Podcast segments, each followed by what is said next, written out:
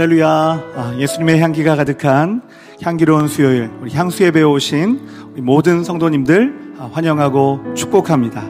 아, 오늘 특별히 향수 예배는 아, 코로나19 재확산 방지를 위해서 온라인으로 드려지게 되는데요. 아, 오늘도 우리가 예배하는 삶의 자리자리마다 임재하시고 역사하실 우리 주님을 기대하시면서 우리 함께 뜨겁게 찬양하며 예배할 수 있는 저와 여러분이 되었으면 좋겠습니다. 아, 이 시간 다 함께 자리에서 일어나셔서 어떤 상황 속에서도 찬양받기 합당하신 하나님, 우리의 소망이요, 열방의 소망 되신 예수님께 찬양과 경배의 박수를 올려드리며 오늘 찬양으로 예배의 문을 열겠습니다. 할렐루야.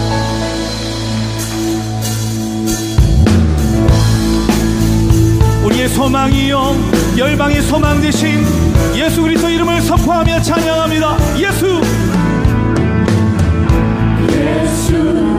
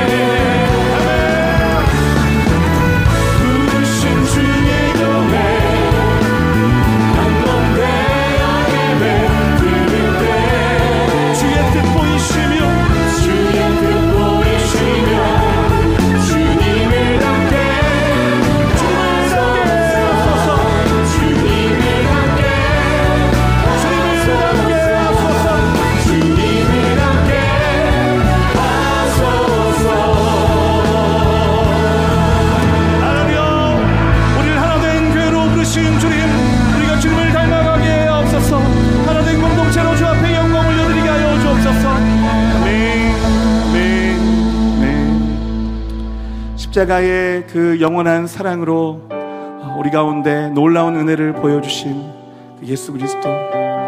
하지만 그분 앞에 선 우리의 모습은 늘 부족하고 연약할 뿐임을 고백합니다. 오늘 시간 주님 그렇습니다. 어, 이런 우리들의 마음 가운데 그 주님의 마음을 부어주셔서 주옵소서. 섬김의 마음, 용서의 마음, 또 사랑의 마음, 하나 되는 그 마음을 부어주셔서 나를 향하신 주님의 그 놀라운 뜻이 이루어지게 하옵소서. 우리 함께 소원하는 마음으로 찬양하며 나아갑니다. 보소서 주님 나의 마음은 선한 것 하나 없습니다.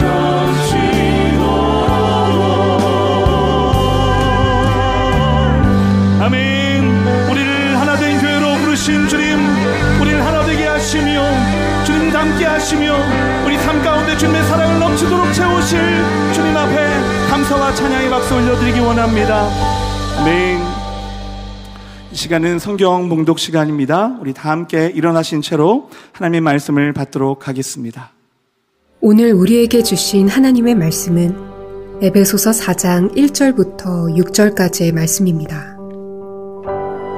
그러므로 주 안에서 갇힌 내가 너희를 권하노니 너희가 부르심을 받은 일에 합당하게 행하여 모든 겸손과 온유로 하고 오래 참음으로 사랑 가운데서 서로 용납하고 평안을 매는 줄로 성령이 하나 되게 하신 것을 힘써 지키라.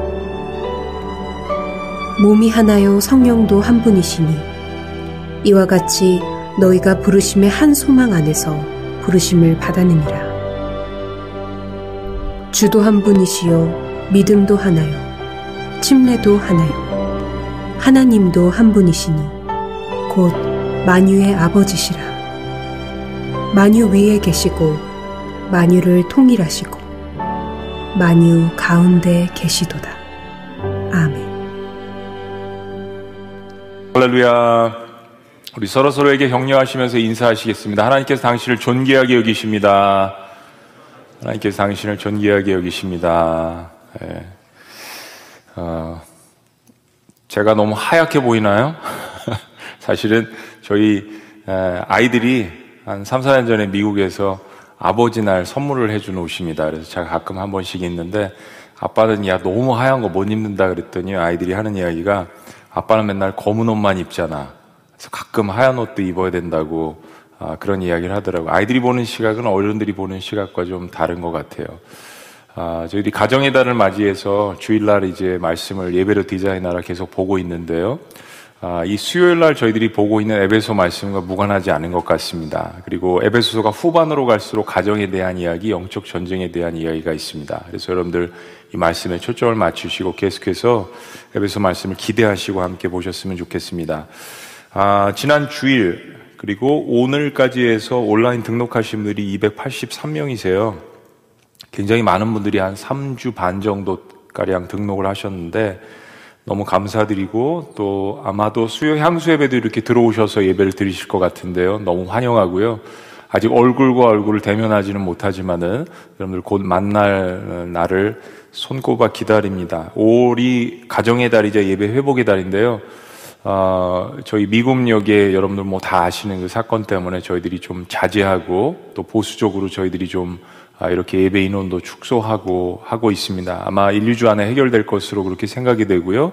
우리 새로 등록하신 분들 아, 빠른 시간에 저희들이 보았으면 좋겠습니다. 또 한 가지는 영상으로 예배를 드리실 때 참 저희들이 좋은 면이 많은데 그럼에도 불구하고 피로감이 있을 수 있습니다. 아무래도 이제 현장 예배에 대한 여러분이 애틋함이 더욱더 커가시면서 영상 예배에 대한 피로감도 있으실 것 같아요. 조금만 참으시고 또 서로가 서로를 위해서 기도하고 격려하고 그런 의미에서 우리들의 목장 모임 또 가정 예배 모임이 너무나도 중요한 줄로 믿습니다. 하나 되기 위해서 어, 오늘 에베소서 아홉 번째 시간입니다. 어, 미국이 야구의 세계화를 주도하기 위해서 만든 그 스포츠 경기가 있습니다. 2006년에 어, World Baseball Classic 그래서 WBC라는 스포츠가 새로 생겨났습니다. 여기 요즘에는 이름이 뭐 Premier로 조금 바뀌었는데요. 2006년에 미국에 있을 때 이 경기들을 거의 하나도 빠짐없이 볼 수 있는 기회가 있었습니다. 뭐 직접 가서 본 건 아니고요. ESPN 스포츠 채널에서 이 경기를 보았습니다. 전 세계에서 야구를 가장 잘하는 국가들이 이그 지역 그 경기를 펼치면서 16개 팀이 아, 이제 올라오게 됐습니다. 그러니까 전 세계 스포츠 팬들이 굉장히 기다려온 거죠. 왜냐하면 축구는 월드컵 역사가 오래됐잖아요. 근데 야구는 아마추어는 있었는데 이런 그 프로 경기는 없었습니다. 그래서 미국이 주도를 했고 그 미국이 첫 대회를 우승하기 위해서 메이저리그에 있는 올스타들을 그냥 다 아, 이 대회 보낸 것입니다. 뭐, 아, 아, 그, 알렉스 로드리게스, 뭐, 데릭 지터, 이름만 들어도 굉장히 유명한 그 선수들이 많은데요. 그 중에 켄 그리피라는 선수가 있었는데 타자입니다. 근데 100년 역사상 최고의 타자라고 알려져 있고요. 그리고 알렉스 로드리게스라는 이 선수는 그의 연봉이 그 해, 2006년도에 한 해 연봉이 3,100만 달러인데 우리나라 돈으로 348억이에요. 이 한 사람의 연봉이 당시 우리나라 전체 프로야구 선수 406명과 어, 맞먹는 액수였다고 합니다. 한 사람의 연봉이요. 얼마나 대단한 선수인지 아시겠죠? 뭐, 야구를 좋아하시는 분들이나 아마 전체 국민들이 2002년에 월드컵 경기, 축구 경기가 있었기 때문에 2006년에 이거 많이 보셨을 것 같은데, 아, 이 미국과의 경기가 5차전이었을 거예요. 그때까지 4전 전승으로 뭐 대, 라이벌인 대만도 꺾고 일본도 꺾고 뭐 일본은 결승까지 저희들이 사실 두 번이나 이겼죠. 근데 미국은 도저히 게임에 승산이 없다 그래가지고 그 당시에 그 김인식 감독님인가요? 미국과의 경기를 우리는 포기하는 전략으로 간다. 도저히 상대가 안 되니까 다음 경기들을 위해서. 아, 근데 대한민국이 그날 홈런 두 방을 터뜨렸습니다. 예, 최 누구더라요? 예, 그 선수가 두 번째 홈런, 이승엽 선수가 홈런을 쳤는데 그 심장마비 걸리는 줄 알았어요. 집에서 낮에 이 경기를 보다가 어, 미국의 메이저리그라는 게 어떤 것인가를 잘 알고 있기 때문에 심장마비 걸리는 줄 알았습니다. 저희가 무려 7대 3으로 미국을 이겼습니다. 엄청난 충격이었습니다. 그것도 미국의 안방에서 에너하임에서 이 경기가 벌어졌거든요. 그 미국 사람들의 표정들 여러분들이 아마 뉴스를 보셨을 거예요. 신들린 수비, 뭐 박진만 선수인가요? 막 그냥 뭐 엄청나게 모든 공들을 다 잡아내고 세계 최강의 이 미국을 꺾으면서 아, 미국의 한 기사에 이렇게 썼습니다. 45억이 879억 원을 울렸다. 당시 한국 주전 10명의 연봉이 45억이었는데 미국 주전 10명의 연봉이 무려 20배에 가까운 879억이었다고 합니다. 그러니까 비교가 안 되는 전력이죠. 어, 이게 어떻게 비교가 되겠습니까? 근데 한국 선수들이 서로가 서로를 신뢰하고 한국에서 뛰었을 때는 서로가 적이었잖아요. 그런데 국가대표라는 태극기라는 이름 하에 서로가 서로를 신뢰하고 선후배 관계를 이루고 한마음이 돼서 협동 정신을 가지고 세계 최강인 도저히 비교 불가한 그 팀을 저희들이 어, 경기 내용면에 있어서도 그렇고 전력에도 딸리는데도 불구하고 스코어에서도 그렇고 아, 이 미국 팀들을 이겼다라는 거. 나중에 평가는 여러분들이 잘 아시겠지만 미국은 4강에도 들지 못했습니다. 원래 우리나라가 우승이죠. 단 한 번 패했는데 미국이 우승하기 위해서 그 게임 방식을 그렇게 짜서 마지막에 결승에 올라가서 우리나라가 일본한테 3차전까지 한 거죠. 어, 패해서 그 우승에는 하지 못하고 3위에 어, 있었지만 사실상 우승이었습니다. 2002년 월드컵 치룬 지 4년 만에 아마 그런 흐름이 갔었던 것 같아요. 엄청난 쾌거를 이루는 하나 되는 것이 얼마나 무섭다라는 것, 협동 정신이 얼마나 무섭다라는 것, 미국은 개인주의 또 오만 아, 이런 것들을 통하여서 하나가 되지 못했다라는 엄청난 그러한 그 매스컴의 질타를 받았습니다. 여러분 팀 스포츠 공동체 승패는 하나가 되는 것이 개인의 능력보다도 훨씬 더 중요합니다. 어, 아무리 개개인의 능력이 뛰어난다고 하더라도 하나가 되지 못하면 팀은 절대로 승리할 수 없습니다. 공동체는 절대로 행복할 수가 없습니다. 그러니까 적은 밖에 있는 것이 아니라 어, 서로가 신뢰하지 못하는 내부에 있는 것입니다. 세상의 공동체도 그런데 여러분 영적인 공동체인 교회는 어떻겠습니까? 하나님이 세우신 교회 공동체가 분열되는 것은 하나님의 뜻이 아닙니다.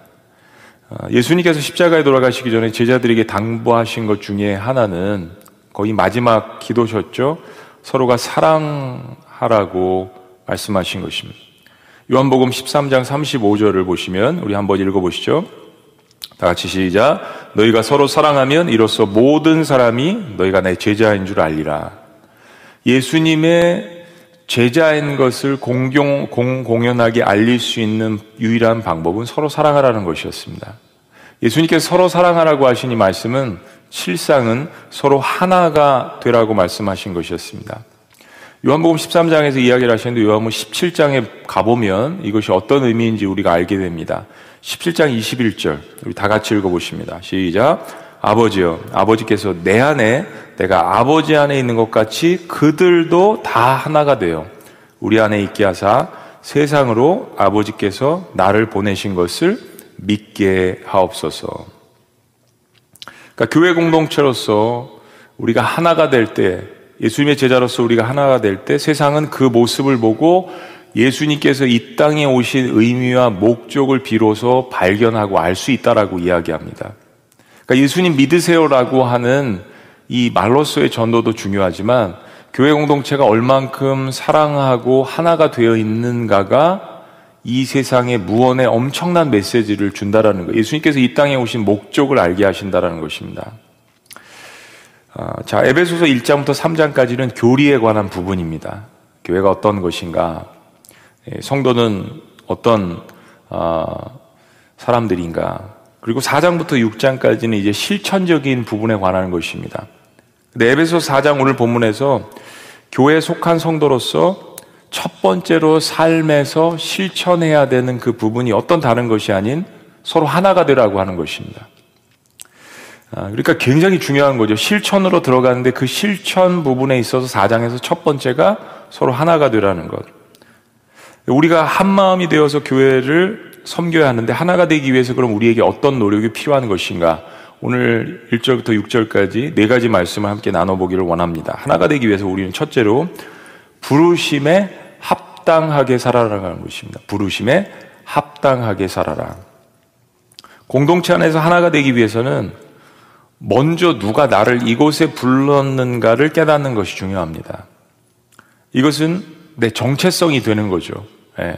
사람들의 대부분의 문제는 정체성의 문제입니다. 내가 누구인지를 모르기 때문에 나도 사랑을 못하고 다른 사람도 용납이 안 되는 거죠. 인생을 살아나가는 동기나 목적은 이 정체성의 문제가 해결돼야 합니다. 예를 들면 가정으로서의 부르심이 있습니다. 자녀들은 이제 한때 많이 방황할 수 있죠. 어, 야, 넌 누구 닮아서 그러냐? 어, 그 얘기는 뭡니까? 아빠 안 닮았다는 이야기 아니에요? 그 엄마한테 갔는데 엄마도 또 너 누구 닮아서 그래? 애들이 막 그 뭐 우리 옛날에 그런 이야기 많이 들으시지 않았어요? 뭐 정말 다리 밑에서 주워오는 걸로 생각을 하고 오랫동안 고민하면서 에, 누가 나를 이 가정으로 불러냈는가? 우리 어린 시절에 그런 고민들 많이 합니다. 아, 그러나 나는 가정에 속한 사람으로서 거기에 맞는 일을 해야 되고 아, 거기에 부르심을 받은 가정에 대한 책임이 있는 것이죠.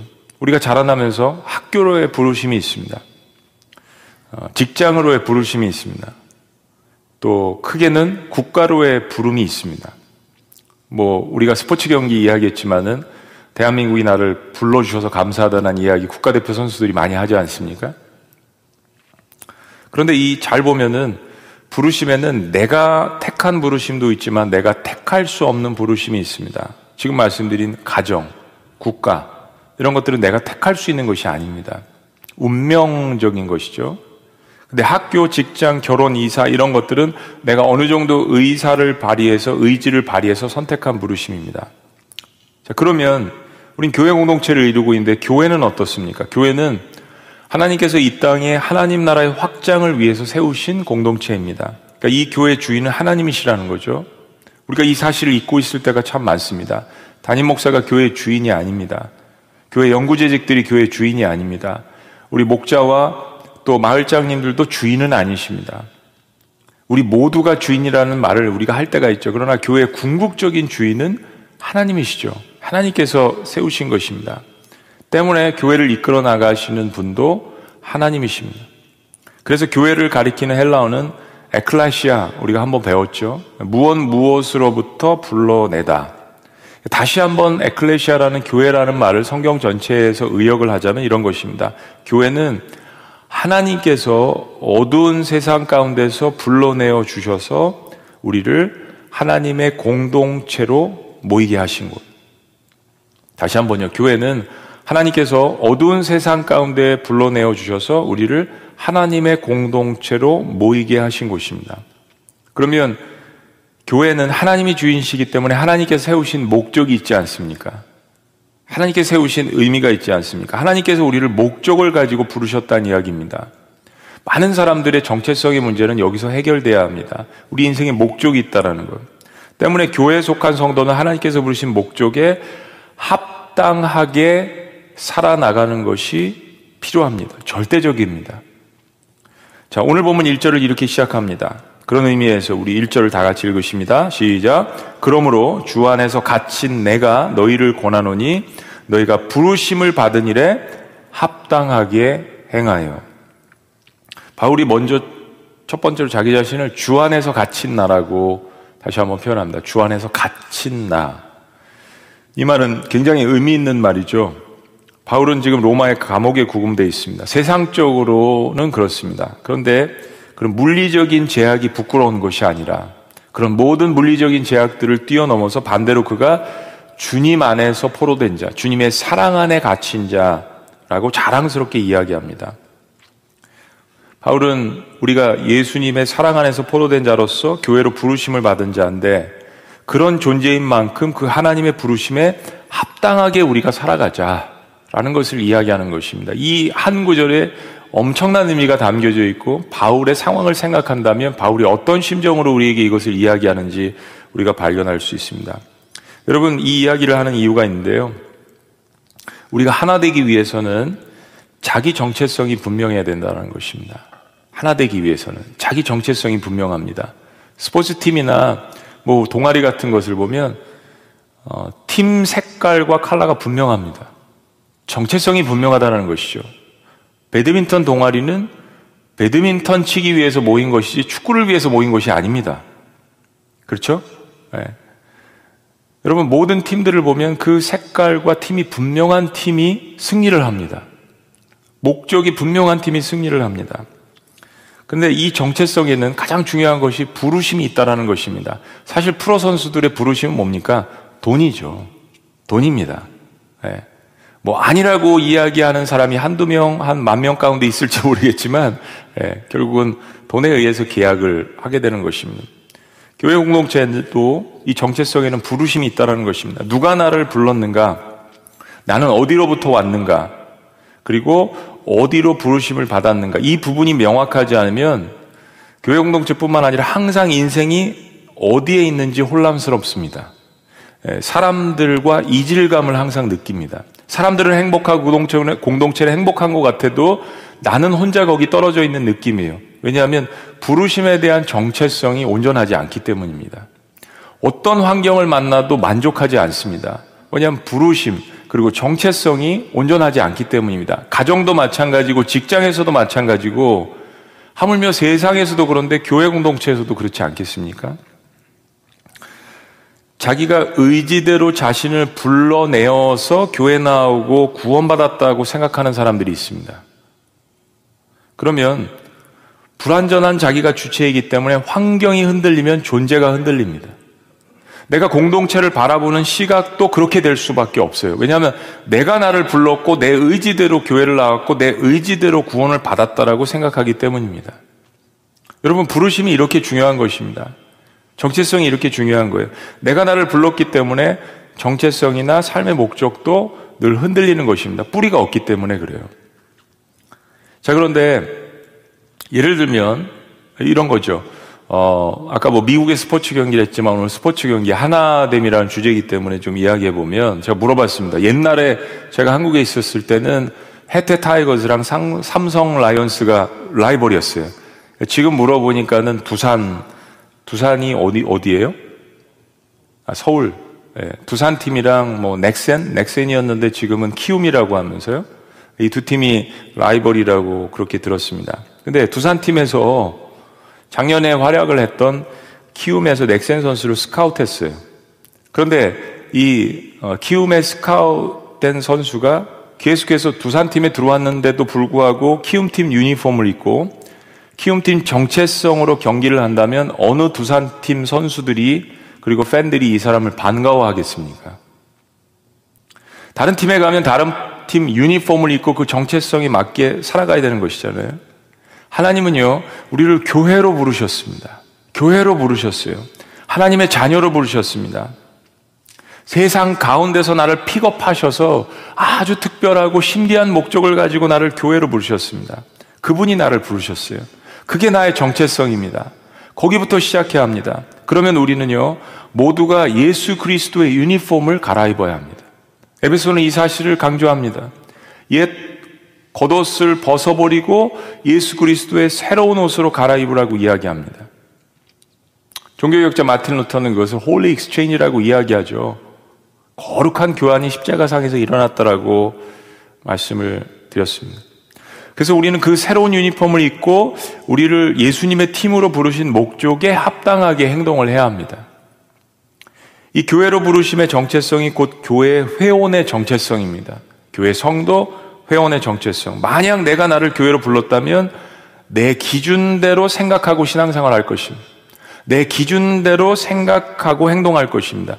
이 부분에서 걸러지지 않으면 나중에 교회가 하나가 되지 못합니다. 그러니까 세상이라는 팀과 게임을 할 때, 영적으로 사탄과 경기에서 게임을 할 때 교회 공동체가 이 정체성을 회복하지 못하고 이것으로 하나가 되지 못하면 백전백패하는 거죠.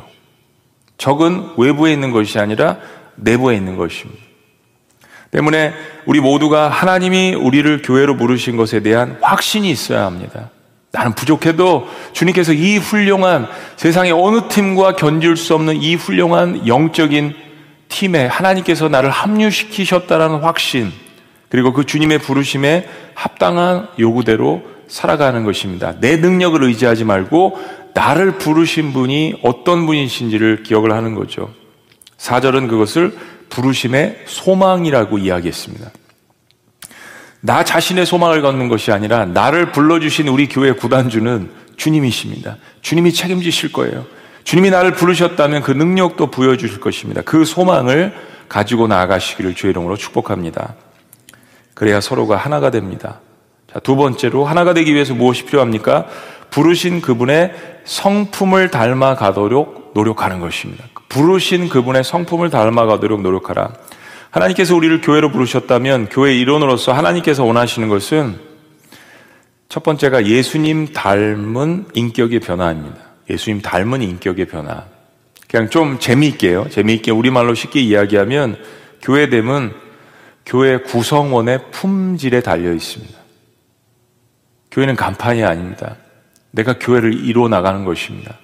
교회 구성원의 품질이 어떠냐? 우스갯소리로 말씀드린다고 했습니다.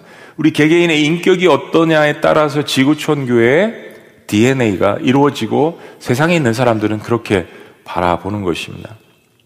교회가 죄인들이 모이는 곳이 맞고요. 또 차별이 없이 어느 사람들이나 받아들일 수 있는 환영할 수 있는 곳임이 맞습니다. 그래야 합니다. 그러나 교회 모든 구성원들은 그 이후에 훈련과 교육과 사랑과 은혜를 통하여서 변화해야 합니다. 날마다 심령이 변화되고 삶이 거룩해지는 모습이 있어야 합니다. 하나님은 그래서 우리를 부르신 것입니다. 그것이 우리를 부르신 목적입니다. 형편없는 자들을 부르셔서 그들의 삶이 변화되어서 그것을 가능하게 하신 하나님께서 영광 받으시기 위함입니다. 여러분, 아까 처음 서두에 말씀드린 한 사람의 연봉이 대한민국 그 당시 2006년도에 전체 406명이 넘는 프로 선수들의 연봉과 맞먹는다고 했습니다. 그런데 그런 팀을 한국이 이겼을 때 그 영광을 누가 받았습니까? 대한민국이 받았잖아요. 스포츠 경기 하나에 그래서 사람들이 목숨을 거는 것입니다. 국가와 국가와의 경쟁이 있어서. 우리처럼 연약하고 못나고 세상적으로 따졌을 땐 연봉이 낮을 수도 있지만 그러나 하나님께서 나를 부르셔서 이와 같은 변화와 이와 같은 하나님의 뜻을 이뤄나가는 것을 통하여서 하나님이 영광 받으시기 위함. 때문에 교회는요, 처음에는 누구나 올 수 있지만 아무나 교회 성도, 세인트가 되는 것이 아니고 아무나 예수님의 제자가 되는 것은 아닙니다. 여러분, 이 부분을 구분하셔야 합니다. 우리가 교회로 부르심을 받은 자들이라면 하나가 되기 위해서는 우리 모두 그래서 예수님을 바라보아야 합니다. 교회 등록을 했다고 해서 내가 예수님의 제자가 되는 것이 아니죠. 내가 예수님을 바라보아야 합니다. 예수님을 바라보고 내 삶의 성품과 인격과 삶의 가치관이 계속 변화돼야 합니다. 그 한 분을 바라보아야 우리의 성품이 변화되죠. 때로 사람들에게 실망할 수 있습니다. 때로 교회 조직과 시스템에 불만과 불평이 있을 수 있습니다. 그러나 그럴 때 나를 부르신 분이 누구시며 교회 실제적인 주인이 누구시며 그렇게 부족한 부분에도 불구하고 나를 부르신 그분 앞에 충성할 때 그 모든 것을 일거수일투족을 나의 눈물과 헌신을 다 보고 계시는 그분이 나를 부르신 하나님이라는 사실을 믿는 것이 신앙이라는 것입니다. 그분이 해결하실 것이야. 그분이 하나님의 시간에 하나님의 뜻에 그분께서 페이백 해 주실 것이야. 라고 믿는 것이죠. 그게 내 성품이 변화된다라는 것입니다. 내 인격이 변화된다라는 것이죠. 그래야 하나가 될 수 있습니다.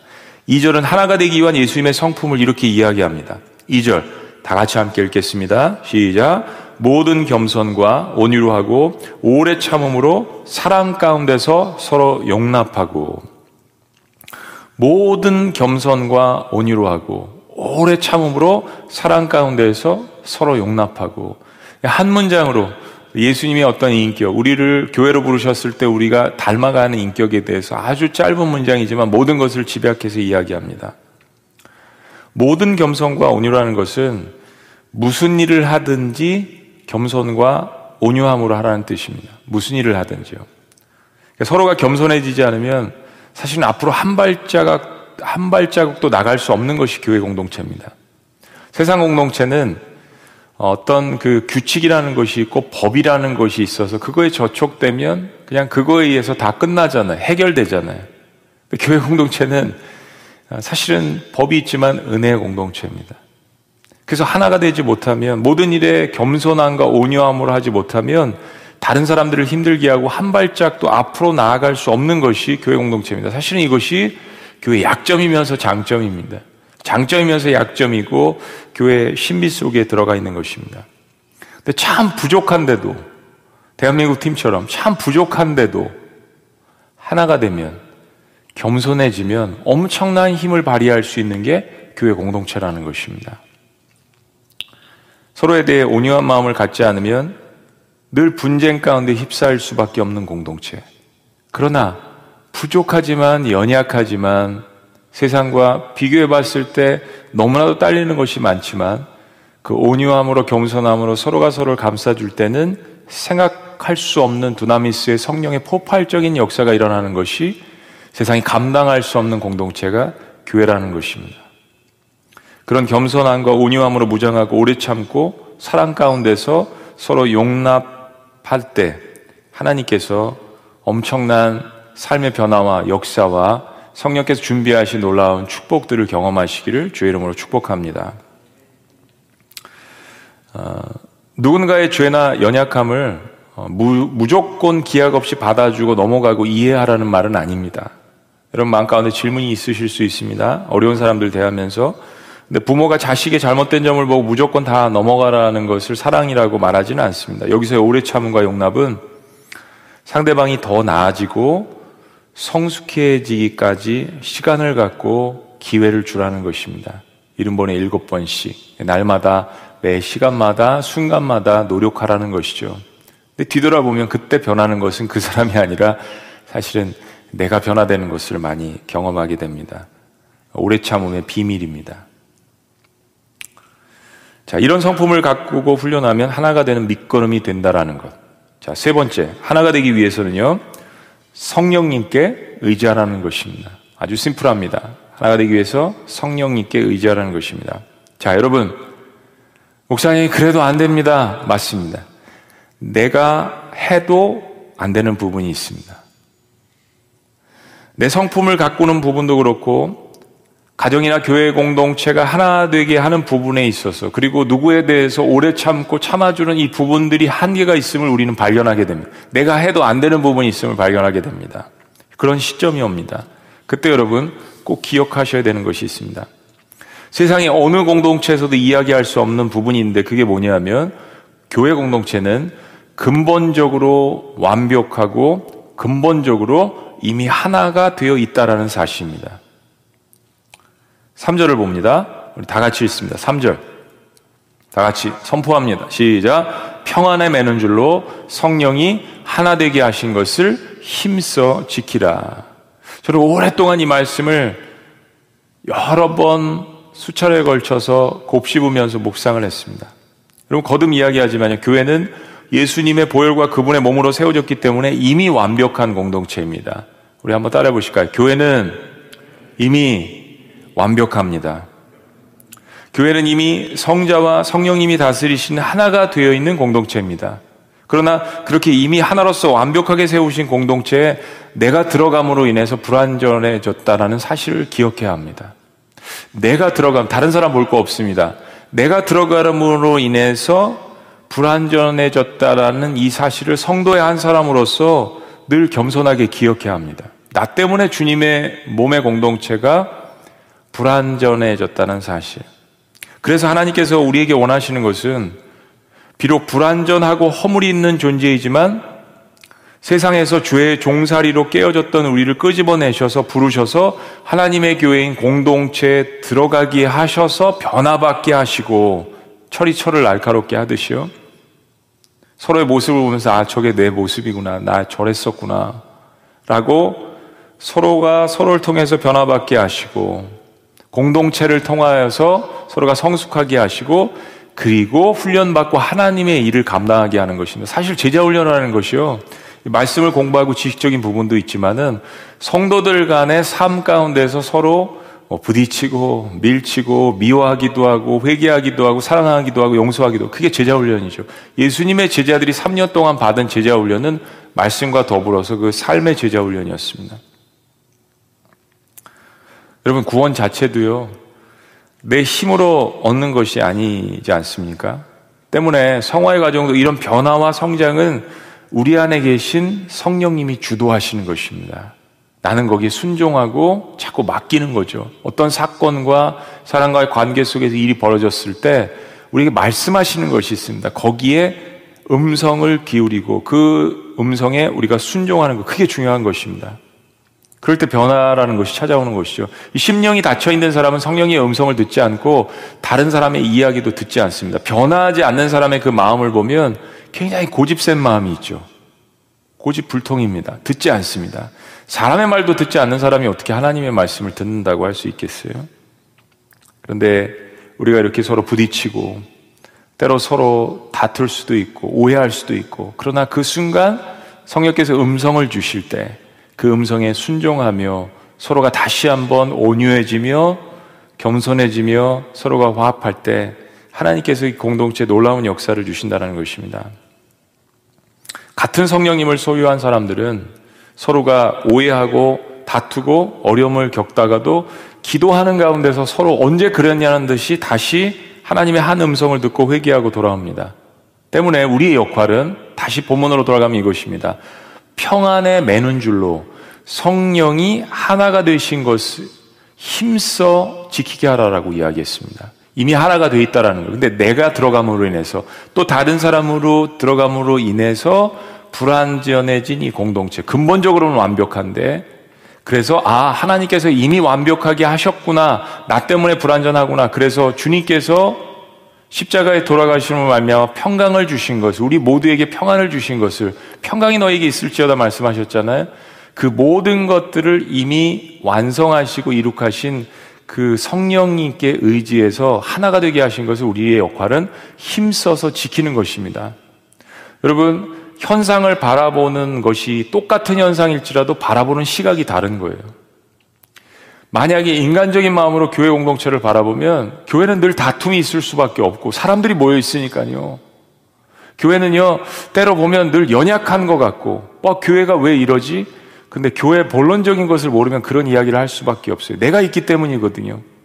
나와 비슷한 다른 존재의 사람들이 있기 때문이거든요. 그러나 교회는요, 예수 그리스도께서 십자가에 돌아가시고 부활하심으로 말미암아 오순절의 성령의 놀라운 역사로 말미암아 이미 거룩한 공동체로 이미 세워 주셨어요.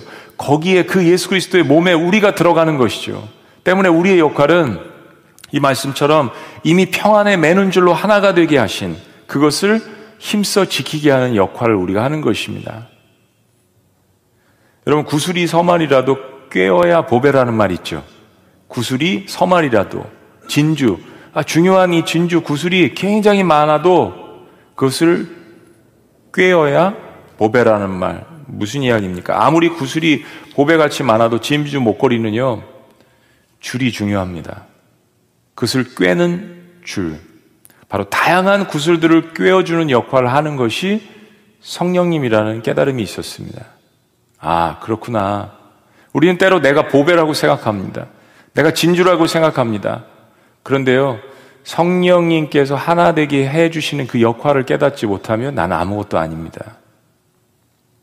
바로 다양한 구슬들을 꿰어주기 위해 하시는 그 성령님의 역할, 그것을 의지할 때, 그 비밀과 진리를 깨달을 때 나도 빛나게 되고 다른 사람도 빛나게 되는 것이죠. 예수님의 보혈로 모든 분열과 갈라짐의 상처를 싸매시고 평안을 주셔서 교회 공동체 소속을 주신 것에 성령께서 이제 교회를 하나로 세우신 것을 믿고 모든 노력을 총동원해서 하나가 되게 하신 것을 지키기에 목숨 거는 그런 지구촌 교회 공동체가 되시기를 주의 이름으로 축복합니다. 자, 마지막 네 번째 하나가 되기 위해서는 하나님께서 한 분이신 것을 하나이신 것을 믿으라는 것입니다. 하나님께서 하나이신 것을 믿으라.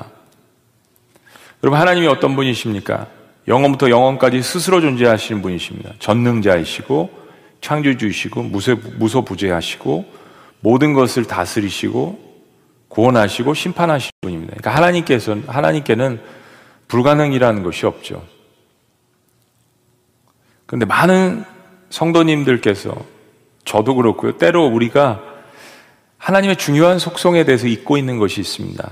하나님의 존재 방식은 공동체입니다. 하나님의 존재 방식은 공동체입니다. 성부 하나님과 성자 예수님과 성령 하나님께서 우리라는 것으로서 완벽하게 존재하십니다. 우리, 하나 됨. 4절부터 6절 말씀입니다. 4절부터 6절 말씀. 교회 본질, 하나님의 존재 본질에 대해서 이야기합니다. 4절. 몸이 하나요. 성령도 한 분이시니 이와 같이 너희가 부르심의 한 소망 안에서 부르심을 받았느니라. 하나님의 이런 DNA 가운데서 우리가 부르심을 받았다. 여기에 소망이 있다는 거죠. 주도 한 분이시요. 믿음도 한 분이요. 침례도 하나요. 6절 다 같이 있습니다. 6절 시작. 하나님도 한 분이시니 곧 만유의 아버지시라 만유 위에 계시고 만유를 통일하시고 만유 가운데 계시도다. 이 뒤에 있는 구절은 시, 적인 구절이죠. 하나님께서 만유 위에 계시고 만유를 통일하시고 만유 가운데 계시다. 이 모든 창조물이 하나님의 손에 의해서 창조되었고 다스림을 받고 구원받는다라는 시적인 표현입니다. 그런데 이 모든 역사를 하시는 하나님께서 성부와 성자, 성령께서 하나 되시기 때문에 우리가 교회 공동체에서 갖는 믿음도 하나로 되어야 된다는 사실입니다. 여러 가지의 믿음이 아니라 그 한 분이신 하나님을 바라보는 하나의 믿음이 중요하다는 것입니다. 우리가 받는 침례도 예수님께서 주시는 침례죠. 저나 여러 목사님들이 우리 드리는 침례, 그리고 우리가 성찬식을 목회자들이 집도하지만 실질적인 교회 주인도 하나님이시고 침례를 주시는 분도 주님 한 분이시고 구원을 주시는 분도 주님 한 분이시라는 거. 우리 모두가 주님의 일꾼이요 사역자라는 그런 의미에서 우리가 주님 안에서 하나의 믿음을 가지고 한 분이신 그 하나님을 경배하고 찬양하는 것. 이것이 교회의 비밀이라는 것입니다. 우리가 흩어지려고 하는 그 위험의 순간에 하나님께서도 성부와 성자 성령님께서도 공동체로서 존재하시고 얼마나 예수님께서 그 아버지에게 순종하셨는지 얼마나 또한 성령님께서는 그 예수님을 드러나게 하시고 헬퍼 역할을 하시는지 또한 예수님께서는 얼마나 그 성령님을 예배해 주셨는지 그리고 아버지께서는 얼마나 예수님을 사랑하셨는지. 십자가에 우리를 위해서 아낌없이 주셨지만 빌보서 2장 마지막과 골로새 말씀을 보면 하나님께서 얼마나 아들을 높이셨는지 이 세상을 창조하실 때 또 태초 전부터 하나님과 함께 존재하셨다는 얼마나 하나님께서 아들 예수님을 높이시고 성령님을 높이셨다는 사실 세 분이신데 하나이십니다. 하나이신데 세 분으로 존재하십니다. 하나님의 존재 방식은 공동체입니다. 이것이 교회의 DNA이고 우리가 깨달아야 사실입니다. 우리는 여럿이 모였습니다. 다양하게 모였습니다. 그러나 우리는 하나죠. 고린도전서 12장 12절은 이렇게 이야기합니다. 몸은 하나인데 많은 지체가 있고 몸에 지체가 많으나 한 몸인과 같이 그리스도도 그러하니라. 고린도전서 말씀을 묵상하고 강해를 하면서 제가 깨달은 것은 그것이었습니다. 여럿인데 하나이고 하나인데 여럿인데 그것이 무엇입니까? 아이들한테 가르칠 때 그런 질문을 했어요. 팝 퀴즈로. 하나인데 여럿이고 여럿인데 하나인 것이 무엇입니까? 바로 교회입니다. 그것이 하나님의 비밀이고 교회 공동체의 비밀이고 신비입니다. 다양하게 흩어져서 다양한 성령의 은사를 가지고 엄청난 일을 감당하다가 교회가 어려울 때 함께 모여서 기도해야 될 때 또한 그 모든 몸의 지체들이 함께 모여서 하나님을 높이고 경배하며 한 마음으로 하나 되신 주를 바라보고 기도할 때 얼마나 그 폭발적인 두나미스의 놀라운 역사들이 초대교회에 일어났습니까? 교회의 아름다운 모습입니다. 세상은 이해할 수 없는 모습들이죠.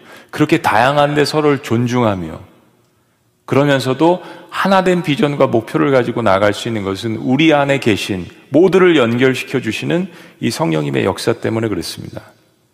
저는 기도를 삼위일체적인 사건에서 그렇게 늘 이야기합니다. 기도는 하나님 아버지께 성령 안에서 예수 그리스도의 이름으로 하는 것입니다. 이 기도의 하나의 정의에 모든 삼위일체의 공동체성 그리고 하나됨이 들어 있습니다. 어, 하나님이 이런 분이시라는 사실을 기억하면서 이분이 내 안에 계시다라는 이 사실은 우리의 삶에 있어서 모든 불가능한 일들을 가능하게 만드는 것이죠. 그러니까 우리는 하나 되는 것이 참 어려운데 내 안에 계신 하나님의 역사를 생각해 보면 가능한 것입니다. 만약에 하나님께서 공동체로 존재하시지 않는다면 하나님은 우리 가정을 이해 못 하실 거예요. 가정은 공동체입니다. 어떻게 그냥 하나로만 존재하신 하나님께서 가정을 이해하실 수 있겠어요?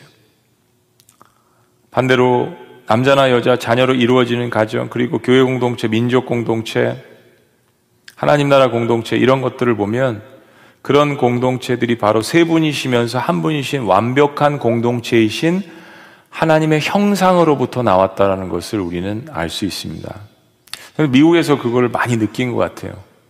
이렇게 다양한 민족이고 다양한 색깔을 가지고 1970년대 오신 분들은 1970년대 고정관념으로 박혀 있어요. 1980년대 오신 분들은 80년대 김치를 단 거예요. 90년대 오신 분들의 김치 맛은 90년대로 픽스돼 있어요. 너무나 다양하고 또한 다양한 인종들이 어떻게 이렇게 하나가 될 수 있을까? 답은 하나예요. 하나 되신 하나님을 바라보았고 우리는 그 속에서 부르심을 받았고 거기서 나왔기 때문입니다. 여러분 지구촌 공동체도 그런 비밀과 그러한 놀라운 신비가 있습니다. 이렇게 다르잖아요. 이렇게 다른데 우리가 어떻게 한 가지의 일을 감당할 수 있겠습니까? 그것은요, 이미 완벽하게 하신 그 성령님의 역사가 우리 안에 있기 때문입니다. 우리는 그 본질을 깨닫고 때로 힘들고 넘어졌을 때도 다시 일어나서 성령께서 평안에 매는 줄로 하나가 되게 하신 것을 힘써 지키게 합니다. 빌리보서 2장 1절에서 4절도 이렇게 이야기합니다. 그러므로 그리스도 안에 무슨 권면이나 사랑의 무슨 위로나 성령의 무슨 교제나 극률이나 자비가 있거든 마음을 같이하여. 예. 다양한 권면, 뭐 다양한 이런 사유 이런 것들이 있지만 마음을 같이 하라는 이야기입니다. 같은 사랑을 가지고 뜻을 앞에서 한 마음을 품어 예. 보면은 이 사람도 사랑한다라고 이야기하고 이 사람도 사랑한다라고 이야기하는데 다투잖아요. 같은 사랑이 아니기 때문이거든요. 이 사람도 이런 믿음을 가지고 있다라고 이야기하고 이 사람도 이런 믿음을 가지고 이야기하는데 같은 믿음이 아니거든요. 3절 아무 일에든지 다툼이나 허용으로 하지 말고 오직 겸손한 마음으로 각각 자기보다 남을 낮게 여기고 낮게요? 아니죠. 낮게 4절 각각 자기 일을 돌아볼, 돌볼 뿐더러 또한 각각 다른 사람의 일을 돌보아 나의 기쁨을 충만하게 하라. 한번 따라해 보시면 나의 기쁨. 그러니까 하나 되게 하는 것은 하나님의 기쁨, 하나님의 영광이 된다라는 이야기입니다. 얼마나 놀라운 사실입니까? 내가 하나님을 기쁘게 할 수 있는 존재라는 것, 하나됨을 통해서 다른 사람을 용납하는 것을 통해서 5절 다 같이 읽습니다. 시작. 너희 안에 이 마음을 품으라. 그 그리스도 예수의 마음이니. 그렇습니다. 예수님 사랑은 다 여기에 규결되어 있는 것 같습니다. 예수님 사랑할 때 예수 그리스도의 마음이 우리에게 전달되어지고 예수님 바라보면서 예수님 성품을 닮아가는 것. 교회 모든 공동체 훈련과 목적은 거기에 있습니다. 그리고 그것을 통해서 내 양을 돌보라는 예수님 자랑으로 사역으로 연결되어지는 것이죠. 부르심에 합당하게 살아야 합니다. 성품을 가꾸고 실천해야 합니다. 성령님께 의지해야 합니다. 그리고 하나님께서도 한 분으로서 공동체로 존재하시는 것을 믿어야 합니다. 아까 서론의 요한복음 17장 21절 말씀 여러분 읽으셨잖아요. 아버지와 아버지께서 내 안에 내가 아버지 안에 있는 것 같이 그들도 다 하나가 되어 우리 안에 있게 하사 세상으로 아버지께서 나를 보내신 것을 믿게 하옵소서. 그리고 이 기도는 마지막으로 이렇게 이어집니다. 우리 22절 다 같이 읽고 마치겠습니다. 22절 다 같이요. 시작. 내게 주신 영광을 내가 그들에게 주었사오니 이는 우리가 하나가 된 것 같이 그들도 하나가 되게 하려 함이니라. 하나님께서 이건 뭐 예수님께서 이미 성령님이 오시기 전입니다. 성령의 충만함이죠. 제자들은 어느 정도 어, 성령님의 역사가 있었습니다. 그렇기 때문에 예수님을 영접하고 받아들인 것이죠. 오순절의 사건은 좀 더 다른 것이고 성령의 충만의 폭발적인 역사고요. 이 2절 말씀을 보면 이미 영광을 주셨대요. 주님께서 제자들에게 그 목적이 뭐냐면 아버지께 기도하는 거죠. 하나님 아버지께 예수님의 마지막 제자들을 향한 기도인데 아버지 우리가 하나인 것처럼 우리 성부 성자 성령이 하나인 것처럼 그들도 하나가 되게 해주세요. 그리고 이미 그런 능력을 영광을 성령을 주셨다라고 이야기하시는 것입니다. 결국 예수님 돌아가셨다 부활하시고 오순절 사건 때 어, 성령님의 폭발적인 역사를 통해 성령의 충만함으로 채워지면서 제자들의 눈이 띄어지고 그리고 예수님께서 이야기하셨던 모든 것들이 밝히 깨닫게 되는 놀라운 역사가 일어났습니다. 우리는 성령께서 그렇게 능히 하실 수 있음을 믿고요. 이미 하나가 되게 하신 것을 우리 리더들로서 또 교회 모든 성도들로서 힘써 지켜나가시기를 주의 이름으로 축원합니다. 기도하시겠습니다.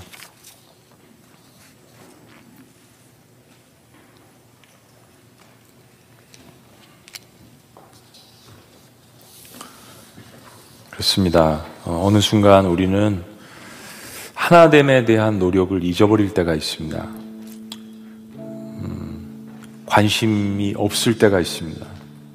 나를 알아주지 않는다라는 그러한 사탄이 쏜 화살 때문에 어, 자꾸 나에게 집중할 때가 있습니다. 하나님은 이미 나를 알아주시잖아요. 나를 이것을 부르셨습니다. 그분이 부르셨다면 사실 인생의 모든 것이 해결되는 거죠. 하나님이 나를 부르셨으면 나를 인정하신 것입니다. 하나님이 나를 구원하셨으면 인정하신 것입니다. 하나님의 영을 나에게 주셨다면 나 인정하신 것입니다. 우리의 역할은 성령께서 하나가 되게 하신 것을 힘써 지키는 역할을 우리가 감당해야 합니다. 하나 되는 것에 대한 관심 가져야 합니다. 왜냐하면 예수님의 마지막 기도였습니다. 제자들을 향하신. 너희가 서로 사랑하면 이로써 저희가 세상이 너희가 내 제자인 줄 알리라. 주님의 말씀입니다. 무엇으로 교회가 서로 사랑한다는 것을 증명하겠습니까? 하나됨입니다. 하나됨. 예, 나에게 관심을 집중하게 하는 것은 사탄의 역할이고요. 다른 사람에게 관심을 집중하게 하는 것은 성령의 역사입니다. 나는 하나님이 돌보시는 거고요. 나는 그 힘으로 다른 사람 돌보는 것입니다. 우리 시간에 이 주신 말씀 기억하면서 우리 향수 예배에 올라온 아주 긴급한 중보기도 제목들을 주님 앞에 올려드립니다.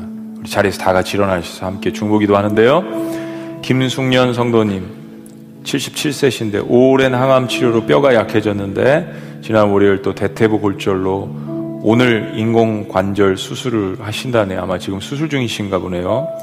우리 하나님의 놀라운 치유하심이 있도록 김성태 성도님 82세신데 폐암 4기 치료 방법이 없다고 합니다.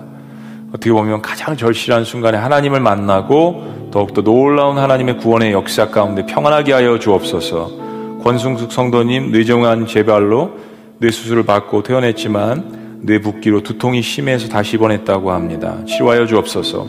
고순덕 성도님 지난 4월 17일 뇌 출혈로 수술 받았는데 아직 의식이 없는 중에 5월 11일 기관 절개 수술 받았습니다. 의식이 돌아오게 하여 주옵소서. 김혜지 어, 우리 자매님 24살 지난 4월 27일 호주에서 심장박동기 수술 잘 마침에 감사하며 이후 6주의 회복 기간 동안 혼자 생활해야 하는데 아, 코로나 사태 때문에 부모님도 가실 수 없고 돌볼 수 없는데 저희들이 기억하며 기도했는데 수술 잘 마쳐서 너무 감사합니다. 이후에도 놀라운 하나님의 치료하심이 있도록 우리 김두복 성도님 우울증으로 너무 어렵습니다. 몸과 마음을 지켜주시고 치료하여 주시는 하나님의 놀라운 역사가 있게 하여 주옵소서. 우리 교회가 하나됨을 기억하며 우리 여섯 분을 주님 앞에 올려드리며 또 우리의 가정을 위해서도 특별히 우리 교회 공동체를 위하여서도 오늘 주신 말씀 생각하며 여섯 분 하나님 앞에 올려드리고 지구촌 공동체가 하나님 안에서 주의 성령 가운데서 우리 하나가 될 수 있도록 우리 주님 한번 외치시고 우리 주님 앞에 기도합니다. 주여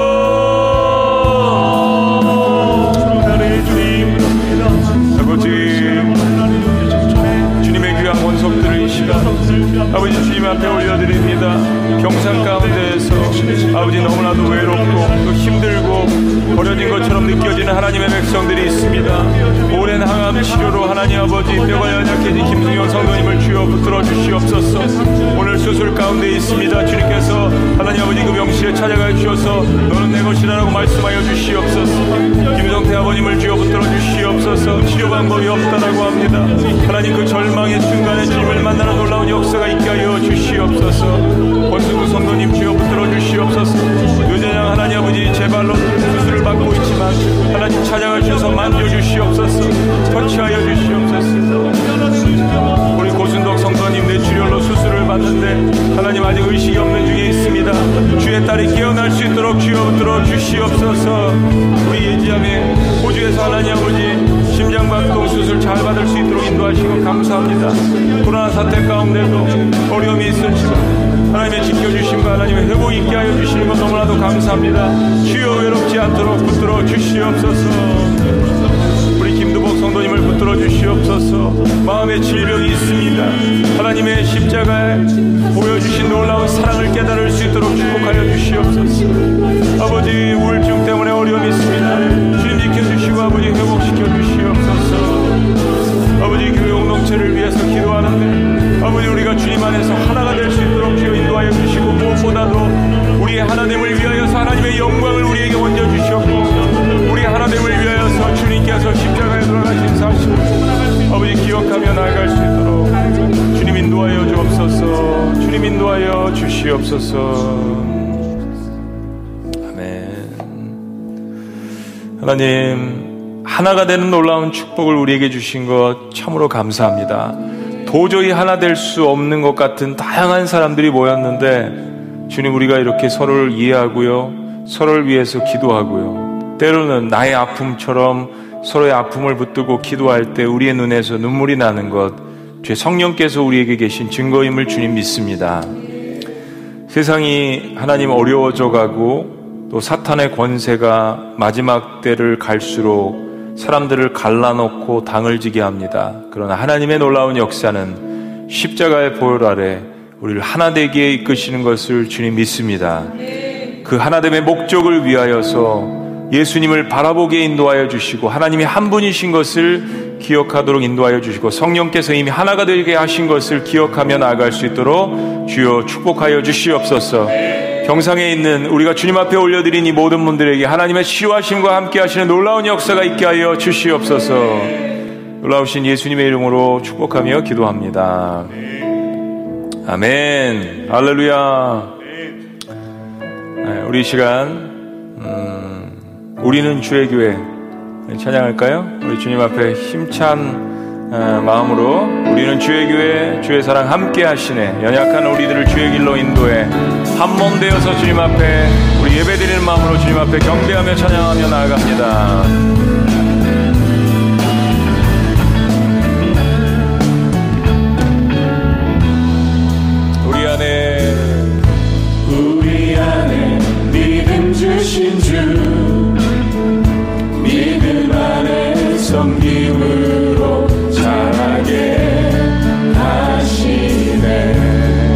다시 한번 우리 몸의 머리 되신